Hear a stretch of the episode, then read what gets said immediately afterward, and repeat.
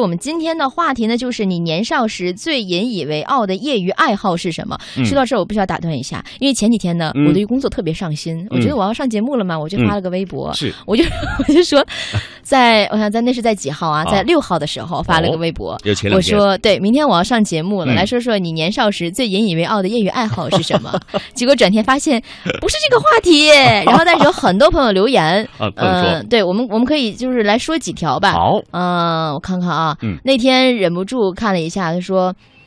啊、在学校舞台上表演了哥哥教的武术，嗯，让他引以为傲。我觉得哦这挺厉害的，是，嗯呃，其实我觉得今天让我引以为傲的一件事情，就是我觉得这个雨欣啊，嗯能够把我们的这个工作啊，融入到自己的生活当中，让更多的朋友参与到我们这个乐游神州的这个主题当中，能够把对我们这个节目传播的更广，哇，真的让我们引以为傲。现在我知道， 嗯嗯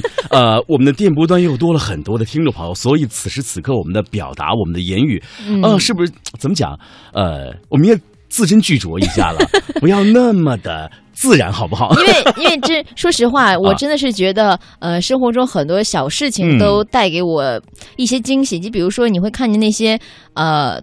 做很基本的工作，比如说他收拾一些东西啊什么，嗯他会收拾的很仔细，嗯很专业。这个时候我就觉得，是不是应该干一行爱一行？哎，你说这里让我嗯想到了前些日子我看到了在日本啊有一个、呃工作在羽田机场的一位清洁阿姨，啊她的是这个羽田机场的清洁高手。嗯，呃，如果说用这个级别来说呢，她是清洁师当中的呃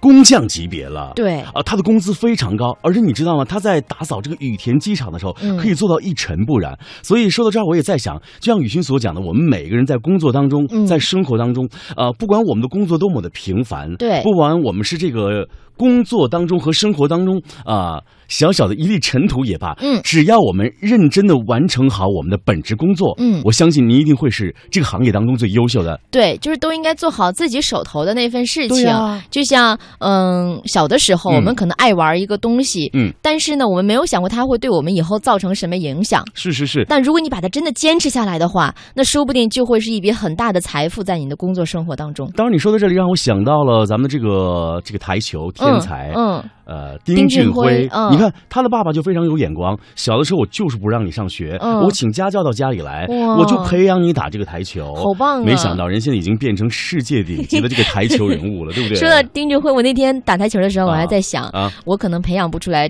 第二个丁俊晖，嗯但是我觉得以后啊，就孩子只要上学了，嗯我就让他去打台球。 我觉得干嘛让孩子去那种各种兴趣班啊什么的，嗯嗯多累呀、你打台球嘛，对吧？我教你打。我觉得男，如果是个啊，我怎么定义为自己以后要生个男孩？如果是个男孩的话，哦我会教他什么打台打台球啊，嗯呃，就任何练跆拳道啊，呃，对对对，就是嗯任何利于他以后的生活的，就是利于嗯哼他在成为一个健全成年人之后，他嗯会觉得这个东西受益终身终身的这么一个东西，而不是说上各种课外班儿，然后嗯这个阶段我学习结束了就再也用不上的一些东西。没错嗯，其实雨欣说到这里，我就在想，可能在我们的这个生活当中，尤其是当今现在，我们身边有很多的朋友、家人啊，嗯他们的这个小朋友真的非常累。对比如说刚刚上幼儿园就报了什么舞蹈班啊，对什么钢琴班啊，嗯啊，还有什么英语班啊。嗯据我所知，一个小孩啊报三个班是最少的。哦而我现在一个孩子报五个班和六个班是刚刚合适，嗯我就在想这些孩子童年在哪里？对呀啊嗯如果说你想让孩子去学到一些技能啊，学到一些啊、这个日后生存的这个生存之道的话，嗯还是应该按着孩子的兴趣来选择对适合他们的这个工作或者兴趣了，对不对？没嗯错，而且你看，我嗯看那个微博里面有很多朋友留言嘛，嗯哦有的人说呢是弹玻璃球，那个应该是六零年代吧，六零六零五零年代那个是弹玻璃球嘛，呃对，七零后我们也谈过，也谈对吧？也七哎七零后也谈过， 这不是我说的。 我们真的谈过、啊。对，然后后八零后呢，就到了那个玩小虫子的那个年纪，然后哦，好像听起来呢，我估计现在的小朋友可能会觉得这是什么东西都没有听说过。对啊，其实嗯你知道，在我们那个时候玩玻璃球啊，或者说我们男孩喜欢玩这个呃什么山尺画，嗯呃，或者说我们喜欢在那个秋天的时候啊拔树根儿。嗯，啊，我觉得在那个时候，我们会有很多童年的无限的乐趣，嗯我们会自己创造快乐。对，哪怕是爸爸妈妈都工作了，嗯呃，爸，哪怕是爸爸妈妈都是双职工，嗯把我们一个人放在家里，我们也会在家里什么自导自演啊，嗯或者说自己做个厨师啊，对或者说自己什么玩过家家之类的，对会给自己去寻找快乐。我会发现现在的孩子们，他们的世界就是 iPad。嗯嗯，呃，我那天所有全世界哎就是他。你知道那天我看到我一个朋友在哄他的孩子的时候，嗯我就特别的生气，我说嗯你不能这样哄孩子。他说为什么？我说现在你们家孩子才三岁，对啊眼睛的晶状体还没有长成熟，对啊现在你就让他看 iPad，我告诉你啊，嗯等他到了十二岁之后呢，嗯，跟我的度数一样，不是嗯七百就是六百。对啊，他说那现在孩子除了 iPad 能够治愈他此时此刻的寂寞，别的都不行啊。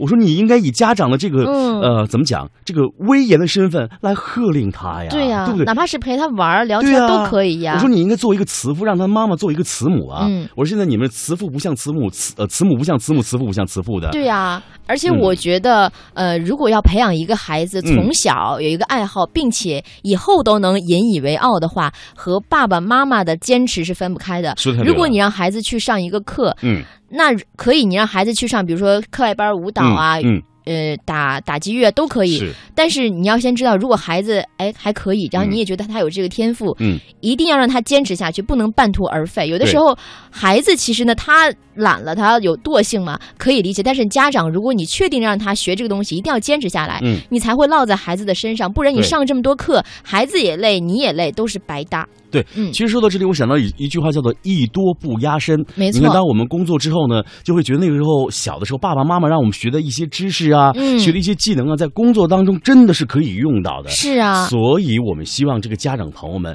在让自己孩子选择某一项哎兴趣爱好的时候，一定要持之以恒。嗯，那么也欢迎大家参与到我们今天的话题讨论当中来，就是你年少时最引以为傲的业余爱好是什么呢？好了，别忘了我们的互动地址是 bbs 到 hello t w c o m 参与到今天的话题讨论当中。